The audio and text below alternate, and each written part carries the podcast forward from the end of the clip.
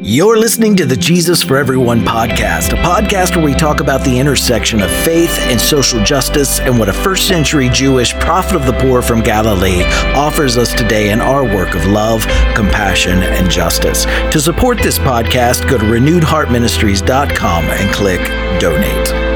The stories this week, they point us to prioritizing the needs of people to thrive. That's really the point of this week's story.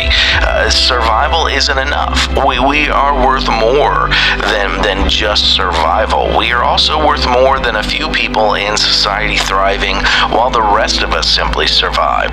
Welcome, everyone, to this week's episode of the Jesus for Everyone podcast. My name is Herb Montgomery, and this is episode 432. Our title this week is Is our Collective Thriving, and our reading is from the Gospel of Luke, Luke 13 10 through 17. On a Sabbath, Jesus was teaching in one of the synagogues, and a woman was there who had been crippled by a spirit for 18 years. She was bent over and could not straighten up at all. When Jesus saw her, he called her forward and said to her, Woman, you are set free from your infirmity. Then he put his hands on her, and immediately she straightened up and praised God. Indignant because Jesus had healed on the Sabbath, the synagogue leaders said to the people, There are six days for work, so come and be healed on those days, not on the Sabbath. The Lord answered him, You hypocrites! Doesn't each of you on the Sabbath untie your ox or donkey from the stall and lead it out to give it water? Then should not this woman, a daughter of Abraham, whom Satan has kept bound for eighteen long years, be set free on the Sabbath day from what bound her? When he said this, all his opponents were humiliated, but the people were delighted with all the wonderful things he was doing. So, so this week, let's begin by intentionally rejecting um, anti Semitic interpretations of this week's reading. This passage isn't a, a, Christianity versus Judaism argument against the Sabbath, it, it, it represents an argument within Judaism and among Jewish people about what constitutes valid Sabbath observance and what actions violate the Sabbath. Remember, Jesus was an observant Jew. You can, uh, he was a, a, a, think of Luke 4 16, which tells us it was his custom. Uh, his Sabbath keeping was part of his tradition. It's telling that, that this passage also ends with all the Jewish people agreeing with Jesus' interpretation of how Sabbath observance should meet people's needs. So this story is not anti Jewish, nor is it anti Sabbath. In Luke's Jesus story, there is a a social debate on what's permissible, what is permissible action on the Sabbath, and, and what actions the Sabbath should prioritize. Judaism has always uh, justified uh, temporarily setting aside Sabbath restrictions for any condition that was life threatening. So, whatever people needed to survive, that was always permitted on the Sabbath. In this week's reading, we encounter a condition that's not life threatening, but uh, a story that that, that uh, paints the, a condition that's simply preventing this woman from thriving. In other words, it's not preventing her from surviving; it's preventing her from thriving. And I'll address uh, the ableism uh, that's in this story in just a moment, also. But but first, this story is one of the the healing stories in Luke's gospel that creates tension uh, between different priorities. It's pitting people's needs for thriving uh, and not simply surviving surviving against the demands of Sabbath observance. And this theme reoccurs uh, across uh, the canonical Jesus stories. You can find it in Luke 14, 1 through 6, Mark 3, 1 through 6, uh, John 5, 1 through 9, and John 9, 1 through 7. There's also an economic and labor justice component to the Sabbath that we have to understand too in this story. Uh, consider the Sabbath commandment all the way back in Exodus. It says in Exodus 20, 8 through 11, Remember the Sabbath day to keep it holy. Six days you shall labor and do all your work, but the seventh day is a Sabbath to the Lord your God. On it you shall not do any work, neither you, nor your son, or your daughter, or your male or female servant nor your animals, nor any foreigner residing in your towns. For in six days the Lord made the heavens and the earth, the sea, and all that is in them. But he rested on the seventh day. Therefore the Lord blessed the Sabbath day and made it holy. So inherent in the original Sabbath institution was an element of economic and labor justice for workers. And today I would argue that that one day is is simply it's just not enough to ensure that laborers, workers, or employees are not being exploited. And I wasn't alive in the time of Exodus, but I would guess that it was only a start back then too. And also notice that the Sabbath commandment in Exodus, it doesn't put the onus on the children, slaves, animals, vulnerable immigrants who uh, it doesn't put the responsibility on them to refuse to work for for those who were subjugating them. And this would only if it, if it were, it would only place undue stress on, on them, adding moral implications to something in which they had really no choice about.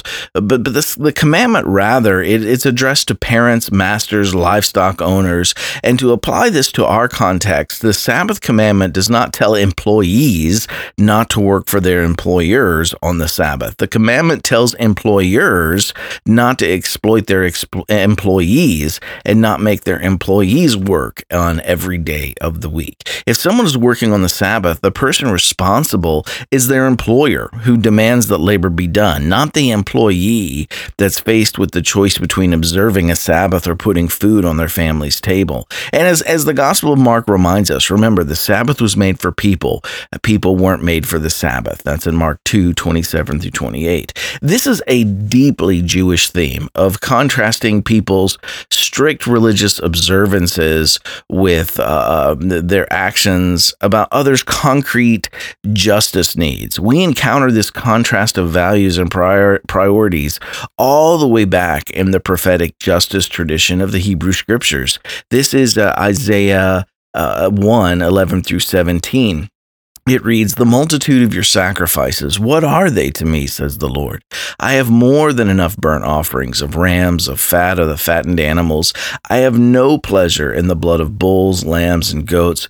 When you come before come to appear before me, who asked this of you, this trampling of my courts? Stop bringing meaningless offerings. Your incense is detestable to me. New moons, Sabbaths, convocations, I cannot bear your worthless assemblies. Your new moon feasts feast, your appointed festivals, I hate with all my being. They have become a burden to me. I am weary of bearing them. When you spread out your hands in prayer, I hide my eyes from you. Even when you offer many prayers, I am not listening. Your hands are full of blood. Wash and make yourself clean. Take your evil deeds out of my sight. Stop doing wrong. Learn to do right. Seek justice. Defend the oppressed. Take up the cause of the fatherless. Plead the case of the widow. So today, um, I think this still tracks. We still see in our communities uh, some of us who can be very intentional about our observances within our religion while we ignore the social justice concerns of others. And Christians can sometimes be among the worst offenders in this. But, but, but the last thing to note this week is that this is, as I mentioned previously, it's an ableist story. The, and I'll put a link to, if you're not familiar with ableism. I'll put a link to it in this week's eSight. But the intention of the Jesus story here is to portray a Jesus who sought to liberate people from suffering, whatever the form of that suffering.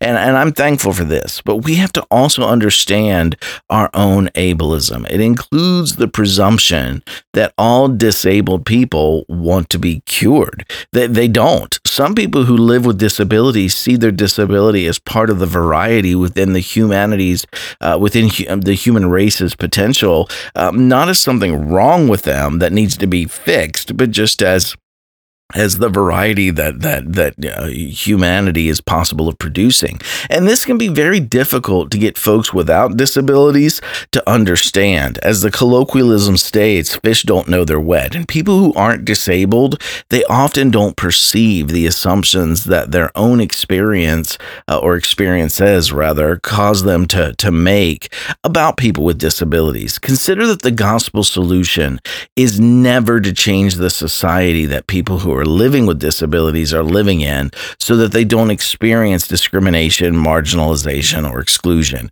The gospel's solution is always instead to transform the disabled person, the individual, to align or harmonize with their society so that the social, religious, political, or economic stigmas attached to their disability are no longer present. The action restores the person with a disability to their community rather than calling the community itself to change and, and, and, and, and to challenge or reject uh, their own stigma toward people with disabilities. And some will challenge my critique here, and that's okay. But, but the question we have to ask in each story is where is change taking place? Is the person with the disability being transformed, or is the society those people live in being changed? Is, in some of the stories, um, an, an argument could be made for both, but in every story, the person with the disability experiences a change to re, to remove the the stigma that's being applied to them by their society. And this is one of the shortcomings of the Jesus stories that Jesus followers today, I believe, have to acknowledge.